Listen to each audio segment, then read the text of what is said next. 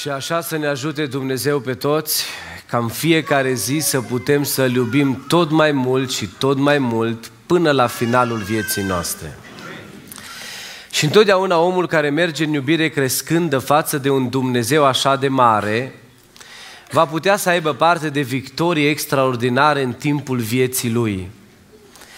Pentru că atunci când îți arăți iubirea și credința în Dumnezeul cel atotputernic, El nu se lasă mai prejos să-ți arate iubirea Lui și să vină să-ți răsplătească credința. Noi suntem în această seară aici, dragii mei, înaintea unui Dumnezeu suveran, care ne cunoaște pe fiecare în parte, știe cum ne numim, ne știe gândul cu care am venit în această seară aici și ne dorim din toată inima ca a sa prezență să copleșească inimile noastre. Deseori planurile de acasă nu se potrivesc cu alea din biserică. Și uitându-mă la firul lucrurilor din seara aceasta, a trebuit să-mi schimb predica. Da, poate cuiva va prinde bine. Și vreau să vă citesc și eu, dacă tot s-a început în această seară și apoi s-a continuat cu cuvinte din partea împăratului David, spuse de împăratul David, permiteți-mi să vă citesc una dintre cele mai importante rugăciuni înălțate de împăratul David la un moment dat, care se găsește scrisă în Psalmul 51 și voi citi de la versetul 8 până la versetul 12 inclusiv. Și acest cuvânt al lui Dumnezeu în această seară spune în felul următor. Fă-mă să aud veselie și bucurie și oasele pe care le-ai zdrobit tu se vor bucura. Întoarceți privirea de la păcatele mele, șterge toate nelegiuirile mele. Zidește în mine o inimă curată, Dumnezeule, pune în mine un duh nou și statornic. Nu mă lepăda de la fața ta și nu lua de la mine Duhul tău cel sfânt. Dăm iarăși bucuria mântuirii tale și sprijină-mă cu un duh de bunăvoință. Amin. Vă invit cu respect să ocupați locurile.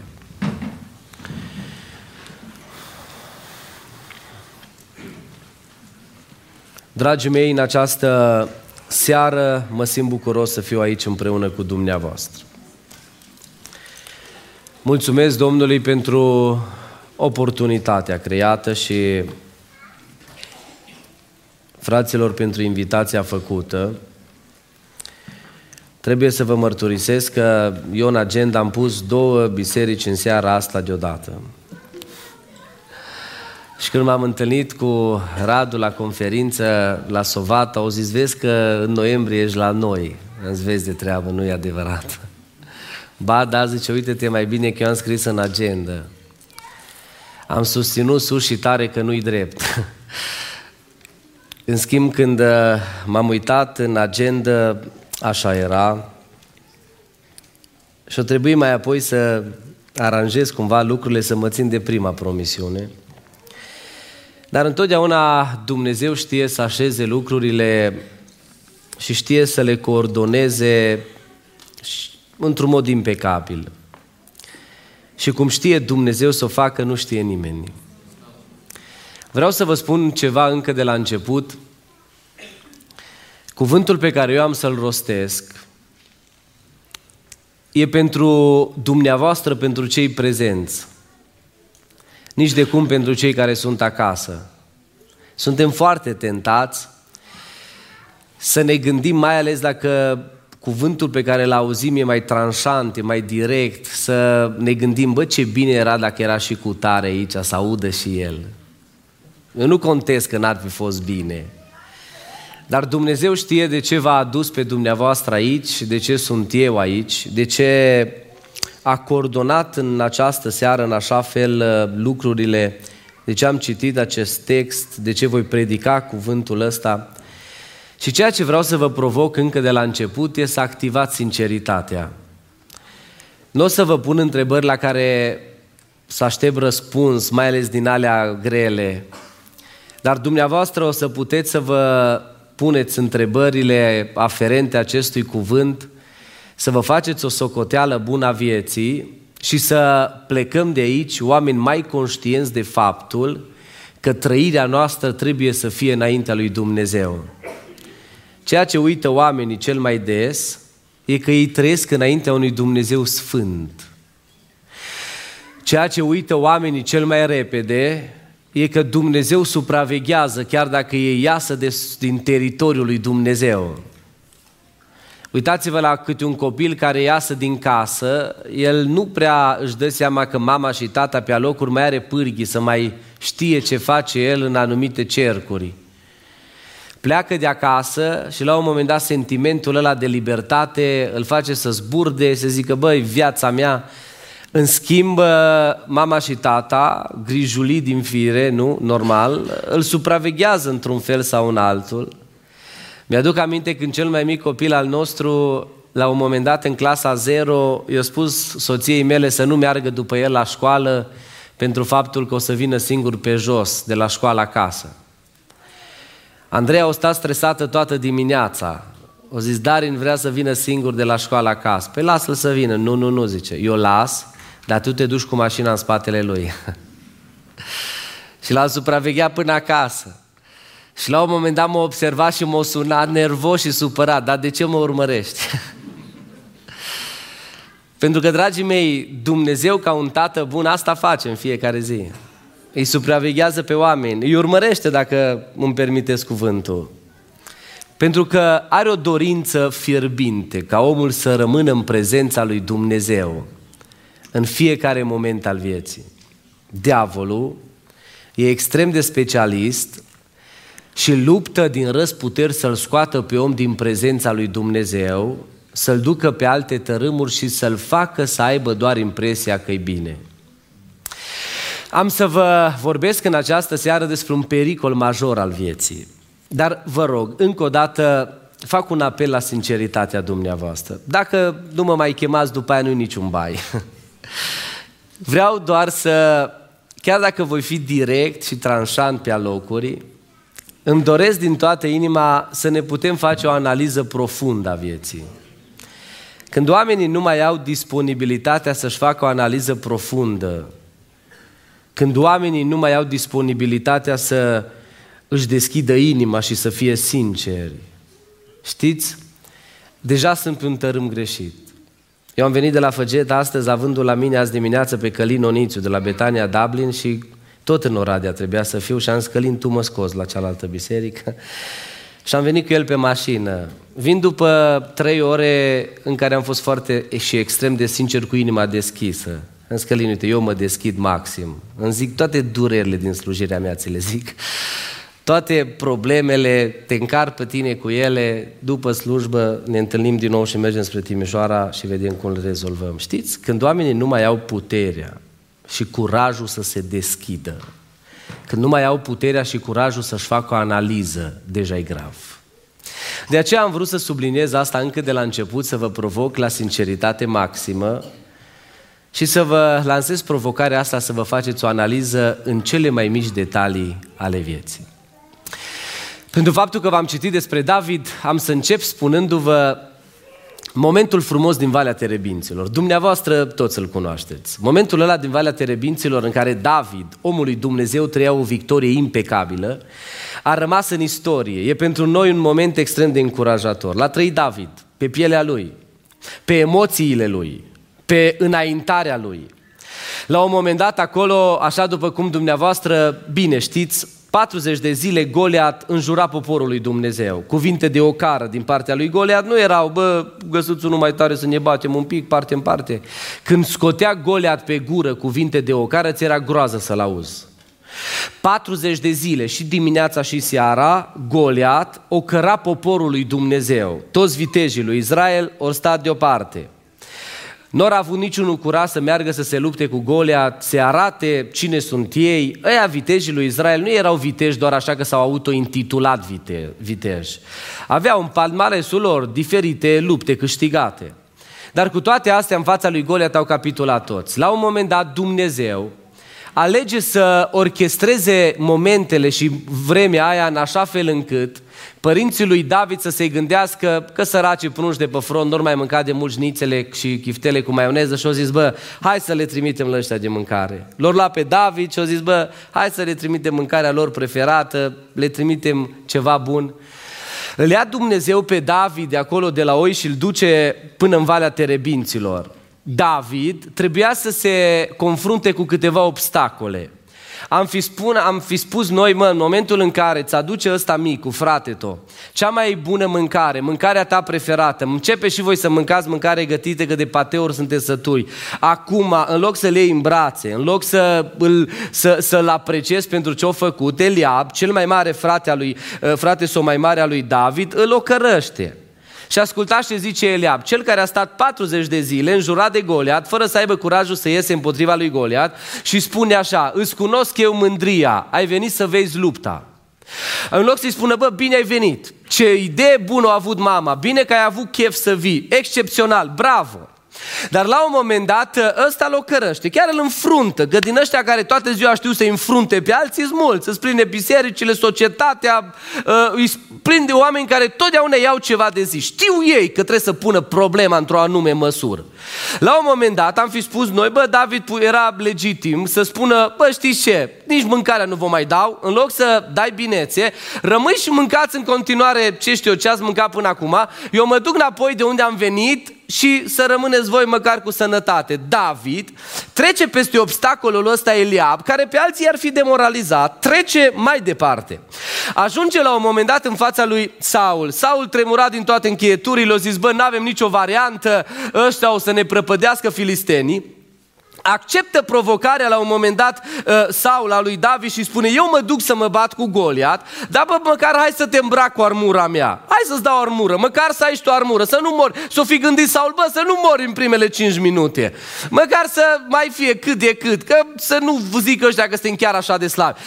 Imaginați-vă, micuțul David se îmbracă cu armura lui, lui Saul și, bă, vrând nevrând, când te îmbraci cu armura împăratului, te simți și tu. Când te plimbă președintele cu limuzina, te te simți tu un pui de ceva. Bă, m-am îmbrăcat cu armura împăratului. S-o fi gândit David în mintea lui, bă, când ies în fața lui Goliat și când vede Goliat, bă, și scos asul din mânecă. Nu s-o aștepta Goliat. O să mă vadă, cred că o să capituleze. Da, de unde? Că la un moment dat David o trebuie să dea armura jos că nu era bună, era prea grea. Logic, atunci când te dezbraci de o armură care într-o oarecare măsură te proteja, parcă te-ar cuprinde demoralizarea. Bă, n-are rost. În schimb, David, pentru că știa sub ce nume luptă, de cine era coordonat, ce fel de Dumnezeu avea, zice, împărate, și fără armura ta mă duc. Eliab a vrut să mă descurajeze, n-am armura, aparent ar trebui să fiu descurajat, mă duc mai departe. Dar de ce, David? Am un Dumnezeu pentru care trăiesc. Am un Dumnezeu pe care îl iubesc. Am un Dumnezeu care nu mă lasă. Am un Dumnezeu pentru care dau totul. Am un Dumnezeu care e o cărât și eu nu pot să las lucrurile așa. Ajunge în fața lui Goliat. Goliat era un psiholog excepțional. Și la un moment dat Goliat răgnește la David și zice, bă, eu câine! Acum, de obicei, când se ceartă unul mai mare cu unul mai mic și mai ales la care urlă primul, câștigă cearta. Că la cel mai deștept cedează. Bă, la un moment dat îi spune, bă, când o zbierat ăsta către David, când a început să răgnească dita mai muntele de om, ar fi trebuit să zică David să trăiți noi neagolea, am vrut să vă, vă văd mai mai de aproape, sunteți mare, îi drept, n-are rost, hai să plec. David rămâne acolo și ascultați, momentul ăla din Valea Terebinților a fost excepțional. Haideți să facem un efort de imaginație. Rămâne acolo în fața lui Goliat, care a încercat așa să-l joace la psihic, nu se sperie de răgnetele lui Goliat, nu se sperie de armura lui, nu se sperie de ceea ce este Goliat, și la un moment dat rămâne neclintit și rostește următoarele. Golea, ține bine cont ce spun. Astăzi tu vei pleca din lumea asta. Corbii stau gata să vină să-ți mănânce trupul. Datorită faptului că eu nu vin înaintea ta cu, armuri, așa, cu armură așa cum ai tu, cu scut, cu sabie, cu pavăză, cu cei care îți duc ți armamentul, eu vin în numele Domnului Dumnezeului oștirilor și Dumnezeul meu, pentru care trăiesc din toată inima și cu tot ce sunt eu, va dovedi în Valea Terebinților că eu am un Dumnezeu mare, că poporul ăsta pe care tu l cărăști are un Dumnezeu mare și se va cunoaște peste generații că Dumnezeul nostru e extraordinar extraordinar. Permiteți imaginației mele să mai mă gândesc la discuția între David și Goliat. Bine, bă, puștule, să, cu ce o să mă dobor tu? Cu ce o să dai cu mine de pământ? Că prima dată trebuie să cad jos. Vă imaginați ce ciudat a fost momentul ăla când David bagă mâna în buzunar și ce nenea Goliat, am o prășciuță, dau după păsări cu ea? Uite cu asta. Bă, ciudat! Cum să scoți o praște la dita mai muntele de om? O fi continuat Golea discuția cu el și o zis, bine, printr-o absurditate ca jos, cu ce îmi tai capul, ca e victoria finală? Iei capul dușmanului, îl ridici deasupra și spui, tață, ăsta capul dușman, nu se mai ridică. Cu ce îmi tai capul că n-ai sabie? Nenea Golea, eu n-am sabie drept, ai tu și ne ajunge la amândoi. Și Biblia spune așa, David i-a tăiat capul lui Goliat cu sabia lui. A trăit David experiența asta din Valea Terebinților și n-a fost singura. O experiență excepțională cu un Dumnezeu care a coborât lângă el într-un mod formidabil. Permiteți-mi, fără a jigni pe cineva, poate nu e niciunul aici care să avem curajul să ne comparăm cu David. Și să spunem, eu am trăit mai puternic ceva ca și David. David a fost omul care a stat lângă inima lui Dumnezeu, dacă vreți, care a fost ales de Dumnezeu într-un mod aparte, un om extraordinar, cu o prezență specială a lui Dumnezeu peste el și în momentele critice ale vieții. Dar, acest bărbat al Bibliei, care cunoștea puterea lui Dumnezeu, care cunoștea harul lui Dumnezeu, care cunoștea intervențiile lui Dumnezeu, care cunoștea mila lui Dumnezeu, care cunoștea atotputernicia lui Dumnezeu, la un moment dat s-a lăsat cuprins de o stare care, din păcate, prinde generația noastră la cote maxime de ani de zile încoace și care face prăpăd în viețile oamenilor, în casele oamenilor, în inimile oamenilor, în bisericile noastre, le prăbușește sistematic, le dă la oameni moarte lentă, le schimbă traiectoria vieții fără să-și dea seama. Și la un moment dat David, marele om al lui Dumnezeu David, trebuie să fac remarca, îl iubesc pe omul ăsta, când merg în cer vreau să-l întâlnesc, e printre primii oameni pe care vreau să-i întâlnesc, să nu mă judecați de modul direct în prima parte a predicii mele, dar din trăirea lui neatentă la un moment dat, generația noastră ar mai trebui să învețe. Pentru că suntem prea mulți care mergem așa la suprafață prin viață și zicem, bă, nu-i niciun bai, bine, că cândva Dumnezeu a fost cu noi, cândva Dumnezeu a fost mare, Cândva Dumnezeu m-a botezat cu Duhul Sfânt, cândva Dumnezeu a intervenit și rămânem la acel cândva din Valea Terebinților, în care Dumnezeu a, a arătat lucruri mari pentru noi și uităm să-L mai trăim pe Dumnezeu astăzi, să nu mai fim conștienți și nu mai suntem conștienți că Dumnezeu supraveghează viața omului, ajungem într-o stare ciudată și ilegală care îl prăbușește pe om în mod sistematic. Marele om David care îi spune, bă, după toate biruințele lui, ăsta ar fi trebuit să țină strâns legat de Dumnezeu cu amândouă mâinile și cu amândouă picioarele. Și iată că David, nu oricine, David, a ajuns într-o stare ciudată și această stare se numește inima împărțită.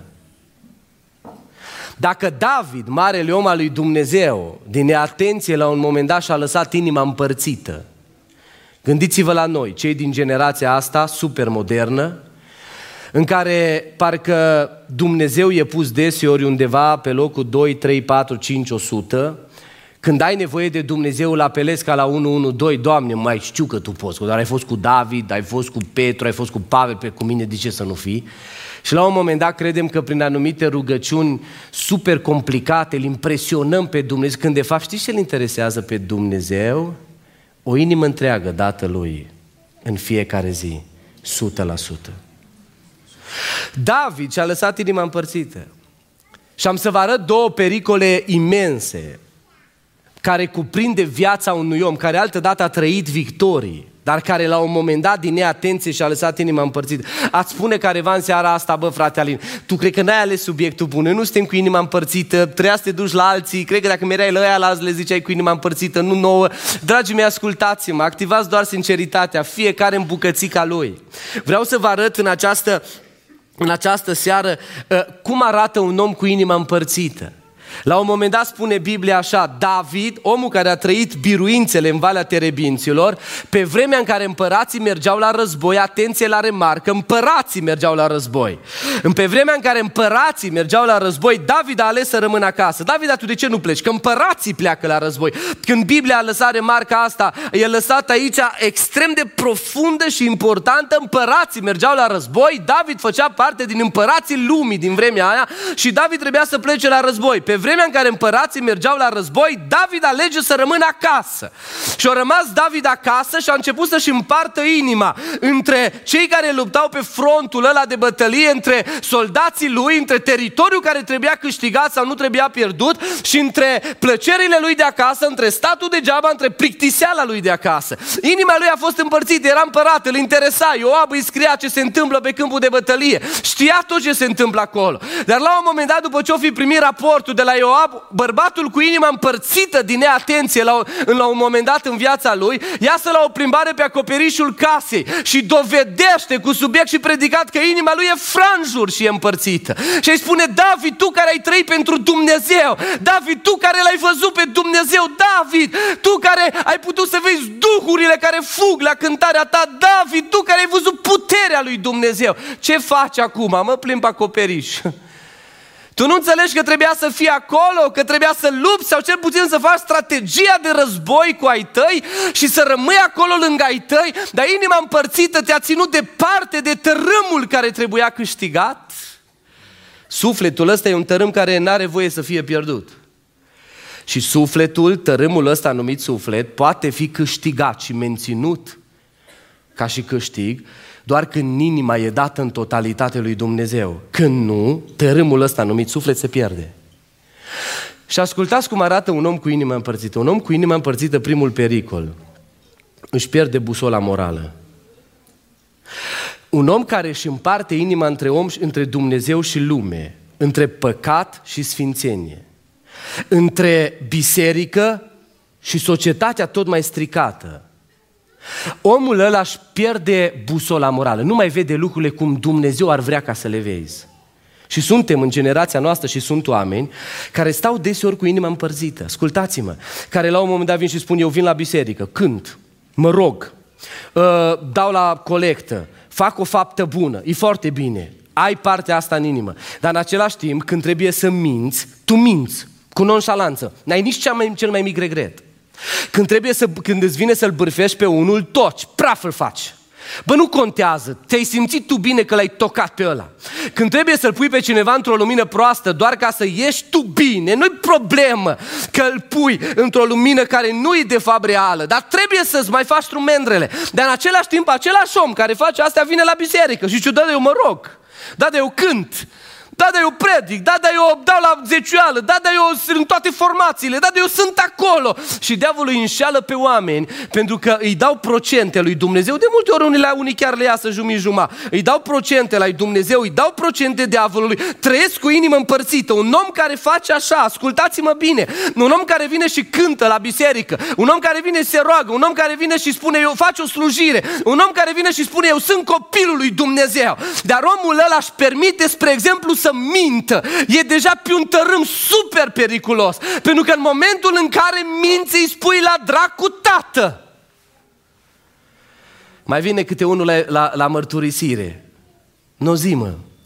Păi nu știu ca toți ceilalți, zice, nu am făcut mare lucru, nu știu cum fac toți, am mai vorbit și eu de el, am mai vorbit și eu de el, am mai mințit, zice.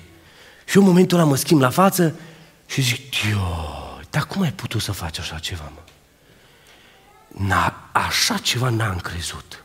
Eu îi spun. Și uite și caz la mine. Dar ce am făcut așa de grav? Dar ce așa de grav? Zice, bă, cum adică nu-i grav? A, nu ți se mai pare grav. Pe când ești cu inima împărțită, că îl toci pe ăla și îl pui într-o lumină, cam nu ar trebui să pui niciun grad. Ești încă sfânt, ești bun, e pus în poză. Niciodată. Asta e tragedia generației noastre. Că sunt foarte mulți cu inima împărțită care fac lucrul lui Dumnezeu. Îl fac. Când se roagă, vorbesc despre Dumnezeu. E adevărat, se implică. Sunt super implicați. În momentele de singurătate sau când alții nu pot să-i supravegheze sau chiar să-i verifice, se pun în cealaltă jumătate de inimă care e dată cui nu trebuie. În astfel de momente, un om își pierde busola morală. El nu mai vede lucrurile cum Dumnezeu ar vrea să le vezi. Gândiți-vă la tați și mame cu busola morală pierdută datorită inimii împărțite, care iau decizii în casă. Și apoi deciziile alea se răsfrâng peste 20 de ani în viața pruncilor. Doamne, unde ești? Ai, dar putea cerul să mai strige. Prietene, să în urmă cu 20 de ani, pe tu sta cu inima împărțită în casă, pruncii te-au văzut. Pentru că, dragii mei, ne ascundem sub fațada aia de oameni spirituali, că suntem bine, că noi trăim bine, cântăm, că ne rugăm, că facem lucrarea lui Dumnezeu și nu mai suntem atenți la bucățica asta la altă, care deseori e dată cui nu trebuie. Știți cum arată un om cu inima împărțită? Un om cu inima împărțită își pierde busola morală. David, bărbatul cu inima împărțită, iasă pe acoperiș cu busola morală pierdută. El nu mai vedea lucrurile așa cum Dumnezeu vrea ca să le vadă. Și ascultați cum arată un om cu inima împărțită și cu busola morală pierdută. Și aici începe marele extemporal. Un om cu inima împărțită și cu busola morală pierdută în viață e curios de lucrurile de care n-ar trebui să fie el curios. Vine David și pune o întrebare. Cine este femeia aceasta? David, ai început să pui întrebări legale. A, nu că întreb și eu numai așa. Pe bune, mă. Ați văzut oameni în viață care se dau super sfinți, dar sunt curioși de lucrurile de care ei n-ar trebui să fie curioși? Ați văzut oameni care deseori sunt curioși tot de casa altuia, de cum trăiește altul, de cum face altul, dar ei nu sunt curioși de viața lor? Îs curios de ce-au făcut pruncii lui alții, de ce-au făcut fratele cu tare, de ce-au făcut așa păstorul, de ce-au făcut cu tare nu știu ce, dar de viața lor, când trebuie să se uite în interiorul lor, nu mai ești curios de asta? Pentru că în viață când încep să fii curios de lucrurile care îl scot pe Dumnezeu din context, care îl scot pe Dumnezeu din, din perimetrul vieții tale, lucrurile deja încep să o ia raznă. Și când omul e curios de lucrurile în care Dumnezeu nu este, când omul e curios de lucrurile pe care nu l-a pus Dumnezeu pe el să fie curios, pierde momentele valoroase, că viața și ziua tot 24 de ore o are și multele dormim, și pierzi timpul necesar ca să începi să-ți faci probleme pentru viața ta și să fii curios de sufletul și de viața ta. Și oamenii sunt curioși deseori de lucrurile care Dumnezeu e scos din contextul ăla. David, omul cu inima împărțită și cu busola morală pierdută, a început să fie curios de lucrurile ilegale de care n-ar fi trebuit să fie el curios. Și începe să pună întrebarea, cine e femeia asta? Dar ce te interesează, David? Că dacă tu erai unde trebuia să fii și dacă nu erai cu inima împărțită și dacă tu luptai pentru tărâmul care nu avem voie să-l pierdem, tu nu mai erai aici să-ți împarți inima între plăcerile din viața asta și între, între războinicii tăi care sunt pe câmpul de bătălie. Erai acolo cu ei, ai rămas cu inima împărțită, te-ai împărțit în, așa în două părți și ai crezut că poți să, de, să, să reziști, n-ai putut. Ai ieșit la primarea ilegală, la un moment dat busola morala ta e pierdută, tu nu mai vezi lucrurile cum Dumnezeu ar vrea ca să le vezi. David, ai început să pui întrebări ilegale, n-ai voie să te bagi pe tărâmul ăsta. Cât de mulți sunt astăzi care îs curioși, încă o dată repet, de lucrurile de care n-ar trebui să fie curioși. Un om care e curios de lucrurile de care n-ar trebui să fie curios, e deja un om cu inima împărțită și cu busola morală pierdută. Știți cum arată un om cu busola morală pierdută în continuare? Un om cu inima împărțită, cu busola morală pierdută, e omul care e curios de lucrurile de care n-ar trebui să fie curios. Mai apoi, un om curios de lucrurile ilegale de care n-ar trebui să fie el curios, cât de mărunte ți s-ar părea, e un om care mai devreme sau mai târziu comite păcatul. A comite păcatul în contextul ăsta e doar chestiune de timp. Îl comiți 100%. Când rămâi curios de lucrurile în care Dumnezeu e scos din context, comiți păcatul 100%. David l-a comis. Pentru faptul că dacă David era unde trebuia, nu-și împărța inima între statul acasă și războinicii lui de acolo, nu-și pierdea busola morală, nu punea întrebările ilegale, nu era, n-avea curiozități ilegale, nu comitea păcatul. Dar pentru că David a făcut toate astea, la un moment dat, a comite păcatul, acolo a fost doar o chestiune de timp pe care David l-a înfăptuit. Știți ce se întâmplă? Că omul aici știi ce ar trebui să facă? Să se prăbușească în pocăință. Ba, am comis-o. N-are rost să mai întind. Să cadă jos, să se prăbușească și să plângă. În schimb, știți ce face omul? Rămâne tot cu inima împărțită. Și merge așa vreo 20 de ani, 30 de ani. Și la un moment dat, cel din jumătatea asta dată cui nu trebuie zice, bă, nu-i problemă, tu ți-ai pierdut busola morală, ai cam luat o razna, ai comis păcatul, dar nu-i nicio problemă că o rezolvăm noi doi. Și de la un moment dat, din jumătatea de inimă dată cui nu trebuie, îi dă la David o idee, adul pe Uri acasă, adul pe bărbatul lui Baceba acasă, adul acasă.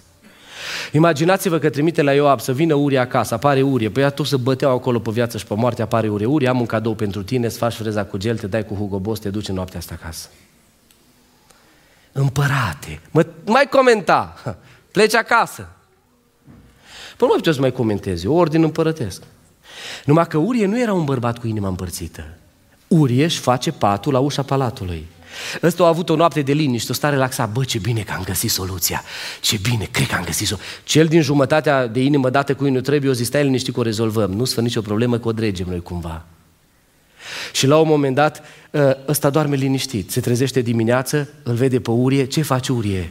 Tu unde ai dormit? Aici, împărate. Păi ne-ai plecat acasă. Nu pot. Pentru faptul că eu nu sunt cu inima împărțită. Un om cu inima împărțită și cu busola morală pierdută, că nu mai vede lucrurile cum Dumnezeu vrea, începe să fie curios de lucrurile ilegale, apoi comite păcatul, apoi încearcă el să o rezolve și când constată că nu o rezolvă, ar fi trebuit să se prăbușească în pocăință să zică n-are rost să o mai întind.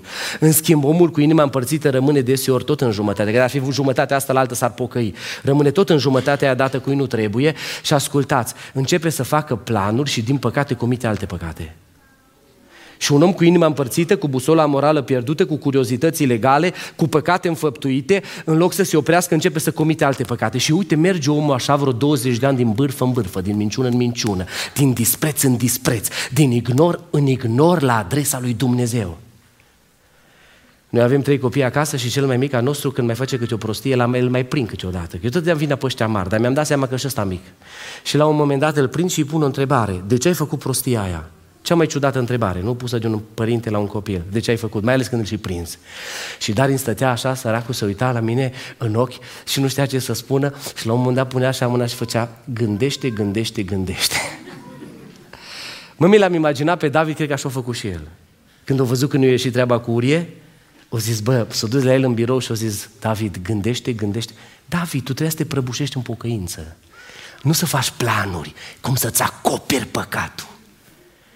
Și omul care trăiește așa, din păcate, când rămâne în jumătatea aia dată cui nu trebuie, comite alte păcate. Ia pixul în mână David, se pune la biroul lui și scrie cea mai cruntă scrisoare către Marele General Ioab.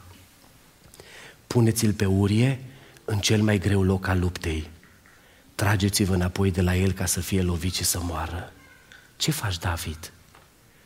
Încep să calci peste cadavre doar ca să-ți fie ție bine? Ați văzut oameni din ăștia? Nu-mi dați răspuns. Știți care e marea durere a generației noastre? Sunt prea mulți. Îți la tonă. Câțiva ani în urmă erau la kilogram. Au ajuns la tonă. Nu interesează. Știi de ce? Că au inima împărțită. Cel care e în jumătatea de inimă dată cu nu trebuie zice, bă, nu contează alții, tu trebuie să fii. Calcă pe toți imaginea ta, casa ta, businessul tău, ă, poziția ta, bă, calcă pe toți, nu contează. Și omul nu e conștient că dacă faci așa, e o dovadă a faptului că ai inima împărțită și că ți-ai pierdut busola morală. Și în felul ăsta, omul scrie o istorie urâtă. Pe care dacă eu arăt când are o vârstă mai respectabilă, n-ar vrea să o mai povestești. Dar n-ai ce face, că istoria nu se șterge. Ăsta e pericolul inimii împărțite, că îți pierzi busola morală și când îți pierzi busola morală, începi să faci lucruri grave, catastrofale. Dar ascultați un al doilea pericol. Inima împărțită pe lângă faptul că îți pierde busola morală, nu mai ești conștient de consecințele păcatelor tale.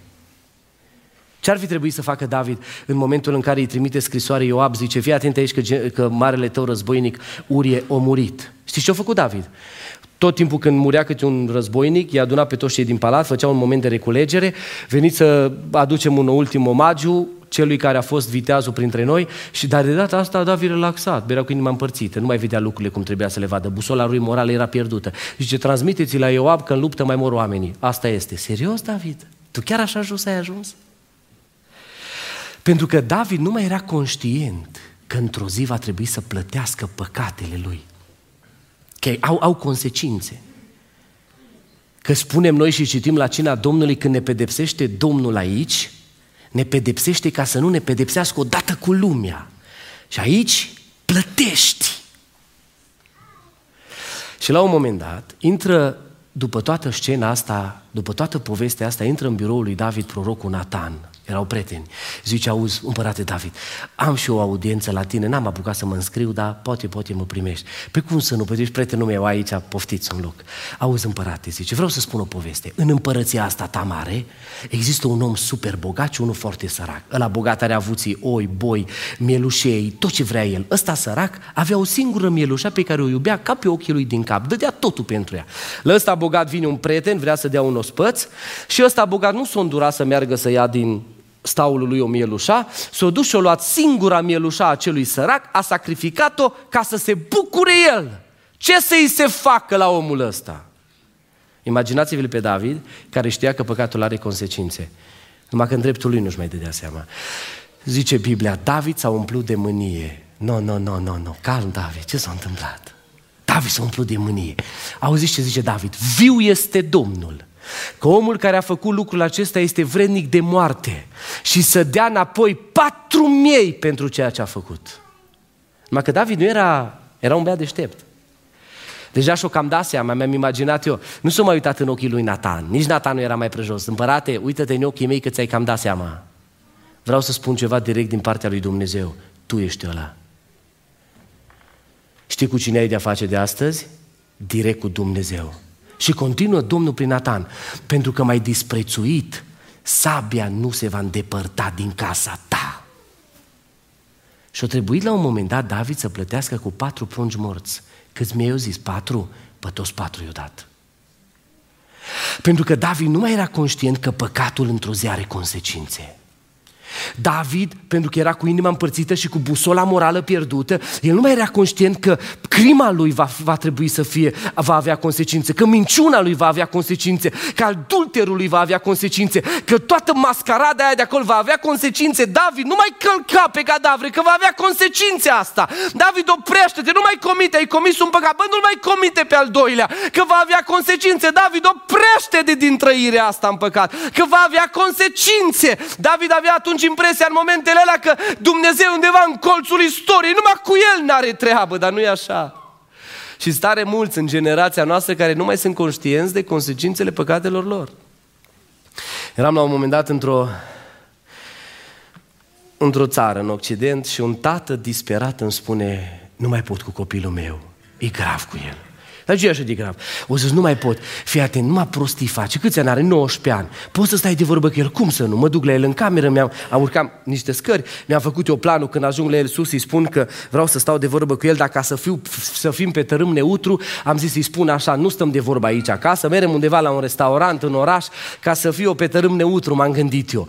Când intru, când intru în cameră, am văzut un tânăr cu genunchii trași la piept, așa în pat, pe spate, relaxat, și eu intru în cameră și nici bine n-am apucat să zic nimic și el îmi zice, dispare afară.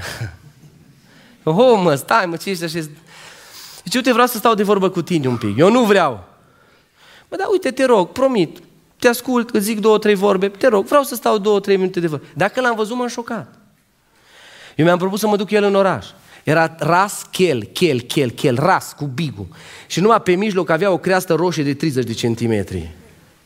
Pe eu m-am gândit că l-am văzut, dar cine iasă cu ăsta în oraș? Și la un moment dat îi zic, de vreau să stau un pic de vorbă cu tine. Și el zice către mine, bine, dar plecăm undeva în oraș. și eu cu el mă duc și mă pun la o masă la un McDonald's. Și se activează mine pastorul la critic. Bă, dar nu-ți rușine să faci tu din astea? Bă, mă, taică tu, mă, maică ta, Bă, omule bun, tata tău, bă, mere la biserică, cântă, predică. Tata tău îi sfătuiește pe alții. Bă, cum poți tu să faci asta? Bă, și încep și țin o teorie de o jumătate de oră.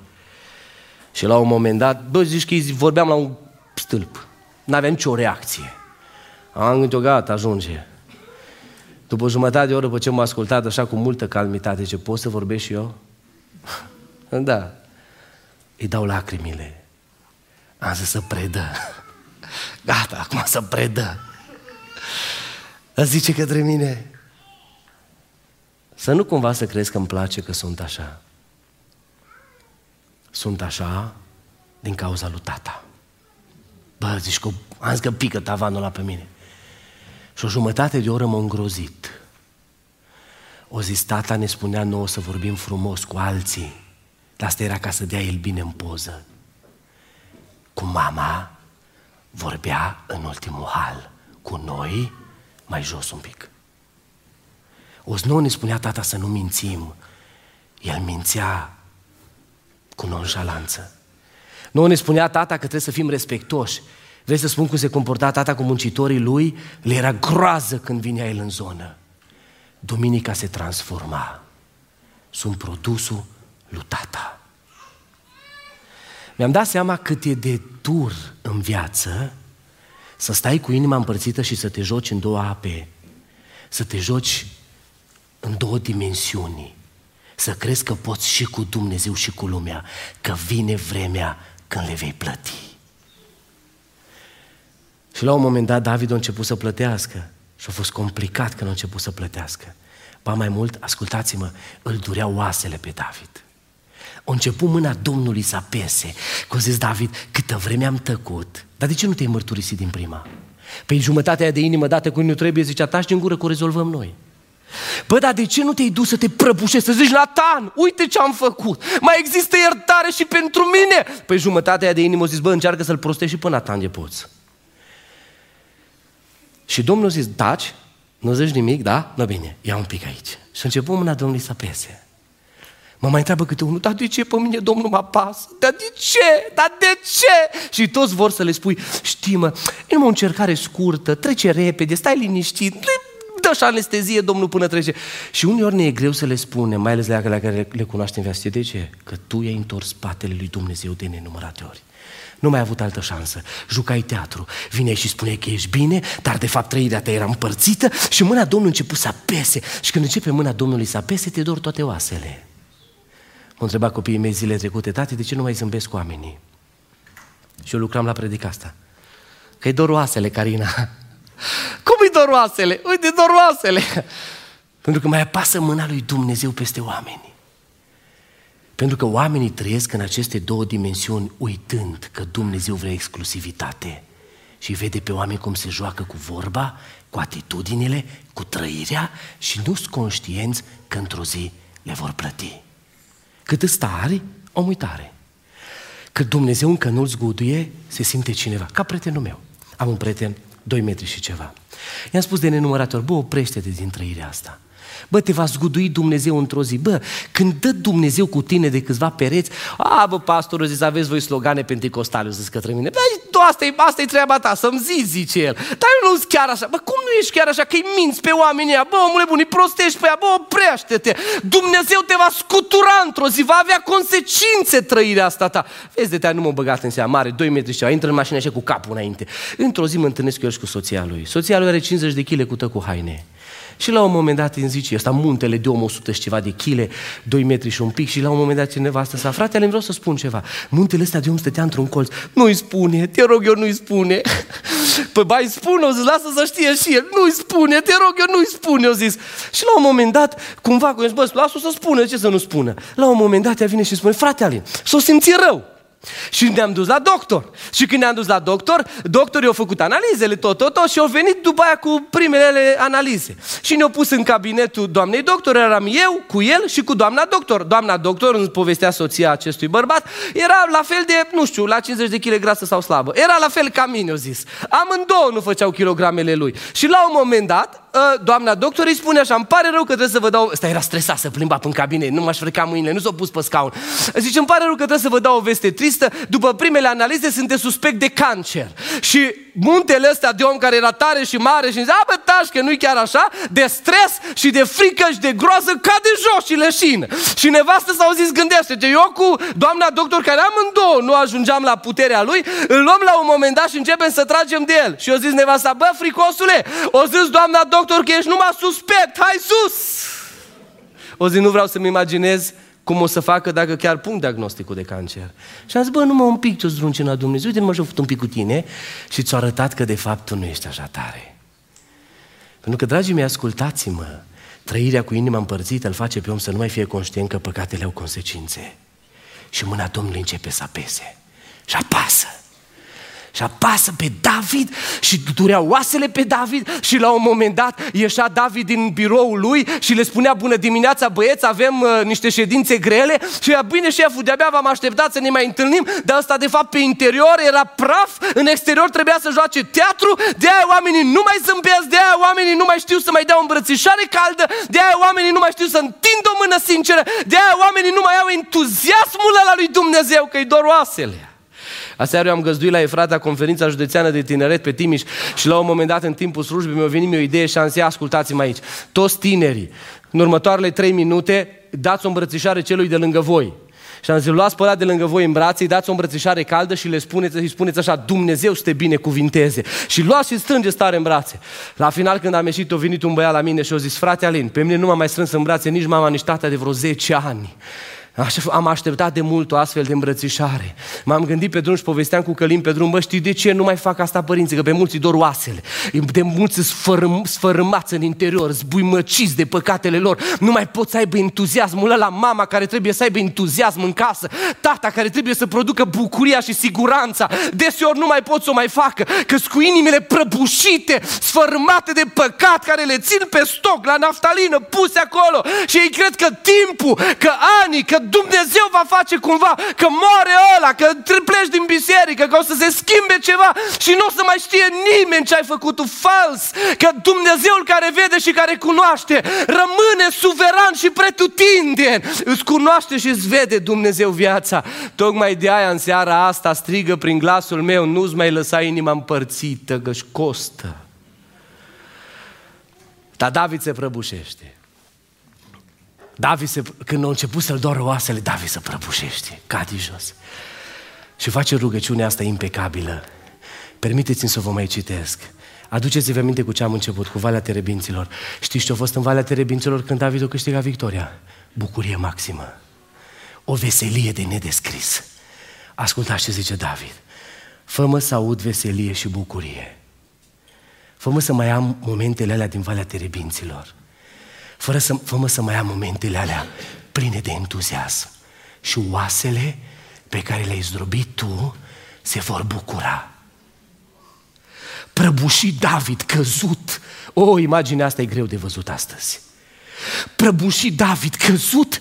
Doamne, zidește în mine o inimă curată Pune în mine un duc nou și statornic. Doamne, te rog ceva, nu mă lepăda de la fața ta. Doamne, te mai rog ceva, nu lua de la mine Duhul tău cel sfânt. Doamne, permitem să-ți mai zic ceva. Dă-mi iarăși bucuria mântuirii tale. Doamne, te rog, sprijină-mă cu un duc de bunăvoință, că nu mai pot. Și lângă o astfel de rugăciune mai coboară Marele Suveran. Dacă se mai găsesc oameni care să o mai facă. Eram undeva în Germania și am făcut o chemare în față exact la pocăință. Zma la pocăință. Primul care iasă e un prezbiter. Să aruncă acolo pe jos. Și eu mă duc lângă el, eu până m-am dus lângă el, a făcut baltă de lacrimi. M-am dus lângă el și am pus mâna pe spate și am zis, bă, nu pentru tine am făcut.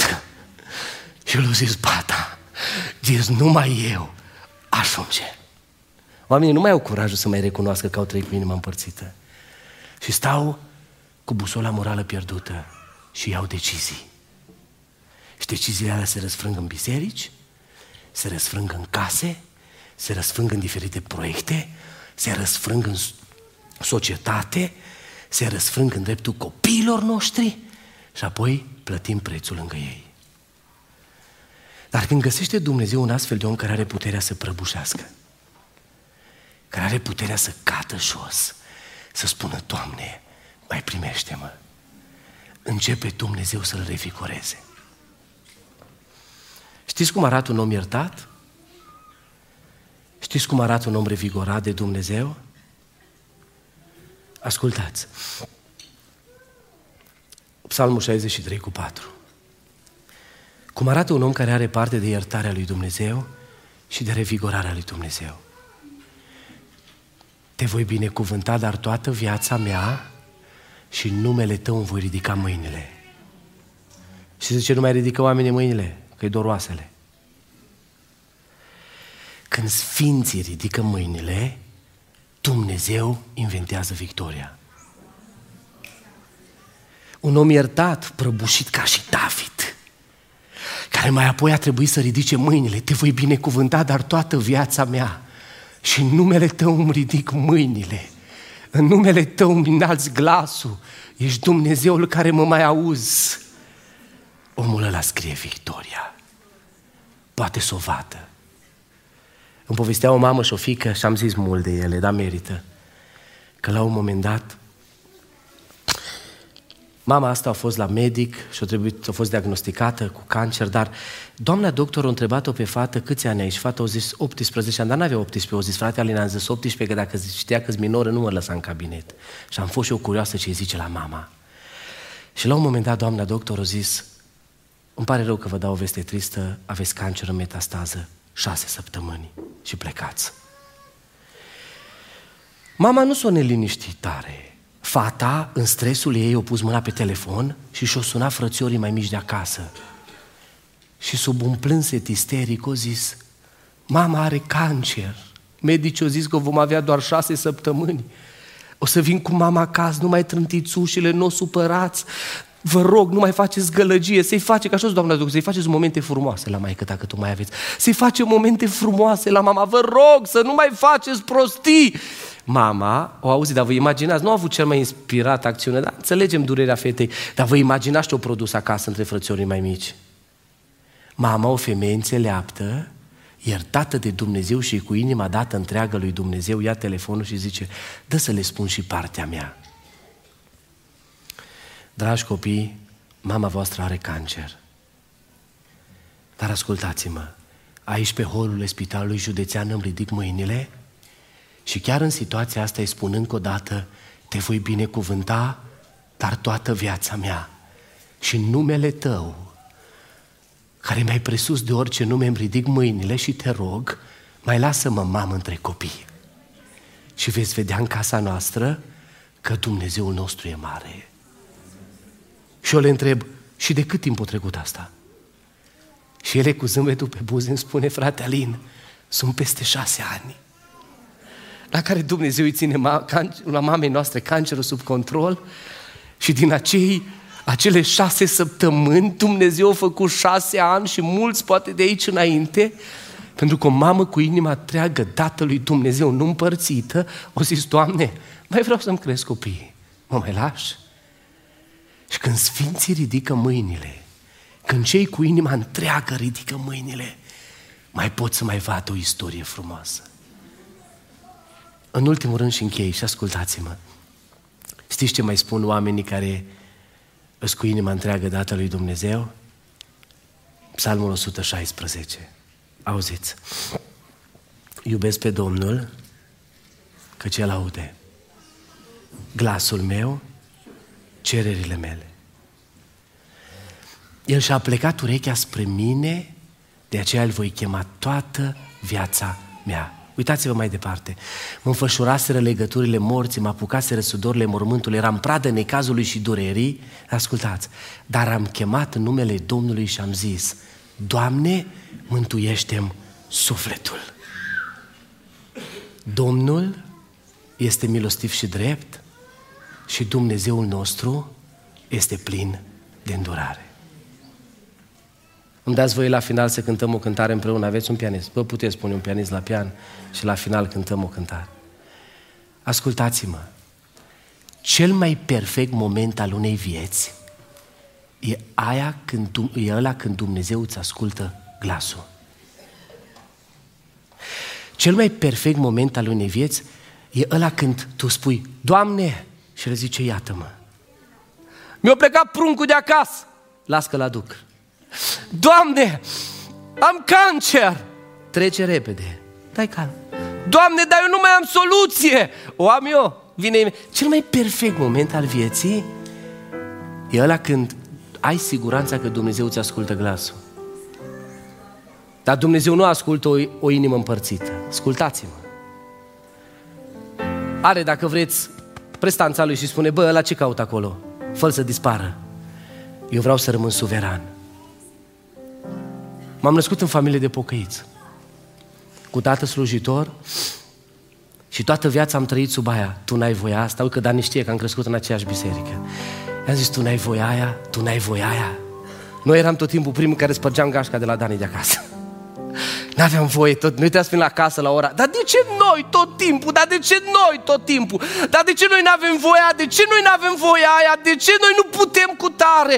De ce eu n-am voie cu colegii? De ce nu am voie cu prietenia? De ce eu n-am voie în locurile alea? De fiecare dată, dată am zice, Alin, vei înțelege când vei crește mai mare. Nu-ți împărți inima. Rămâi cu toată inima dată lui Dumnezeu.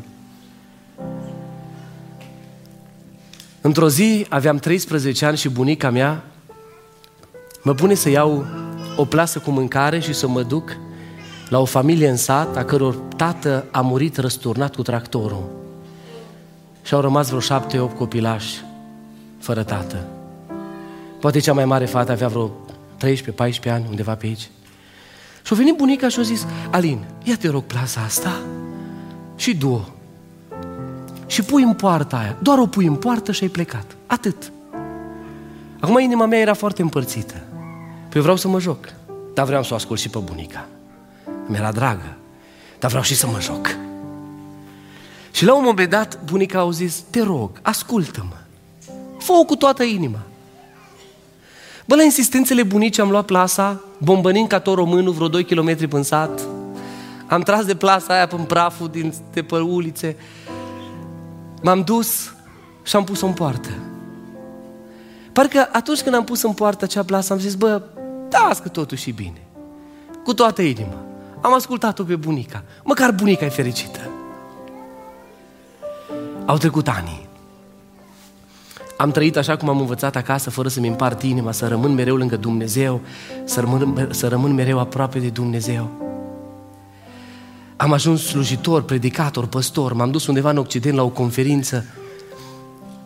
Eram atât de prăbușit în interiorul inimii mele și am zis, Doamne, unde ești? Toată viața m-am luptat pentru Tine. Mi-am pierdut prieteni, am pierdut oportunități, am pierdut ocazii.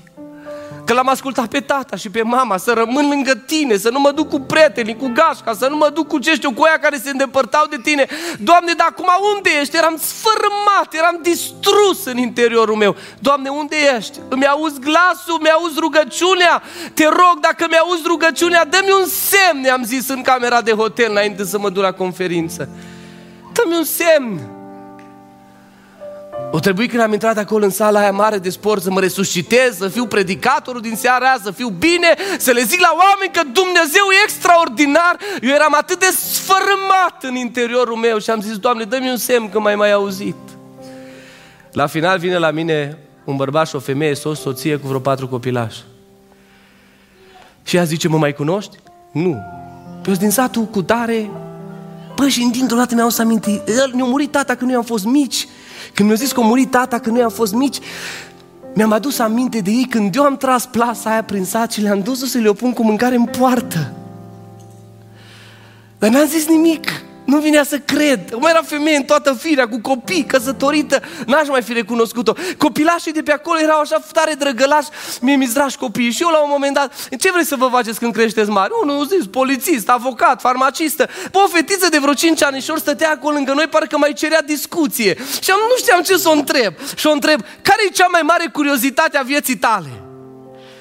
Și așteptam acum să-mi zică cea mai mare curiozitate a vieții mele să mă duc pe lună. Cea mai mare curiozitate a vieții mele să mă duc cu submarinul, nu știu, să văd cum e cu racheta. Dar dintr-o dată cu fetița începe să plângă.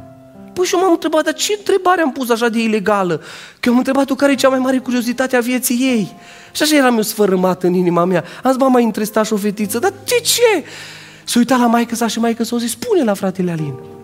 Și a uitat în ochii mei și a zis, frate Alin, cea mai mare curiozitate a vieții mele e să-i cunosc pe îngerii prin care Dumnezeu trimis de mâncare la mami când ei erau mici. Bă, prăbușit. Zic, ce? Să-i cunosc pe îngerii prin care Dumnezeu a trimis de mâncare la mami când ei erau mici și au rămas fără bunicul. Mi-am dat seama că mama i-a spus, când noi am rămas fără tată, Dumnezeu prin îngerul lui ne-a trimis de mâncare. M-am uitat la ea, am luat-o în brațe nu i-am zis nimic. În schimb, m-am dus în cameră la hotel și am zis, Doamne, știi ce-ți mulțumesc? Că mi-ai ascultat rugăciunea. Știți ce am cerut eu? Dă-mi un semn că mă mai auzi. Mi-am sunat soția acasă și am zis, Andreea, n-am soluție la problemă. În schimb, sunt convins că Dumnezeu o are. Doar o așteptăm. Atât. În seara asta, dragii mei, Dumnezeu e prezent aici.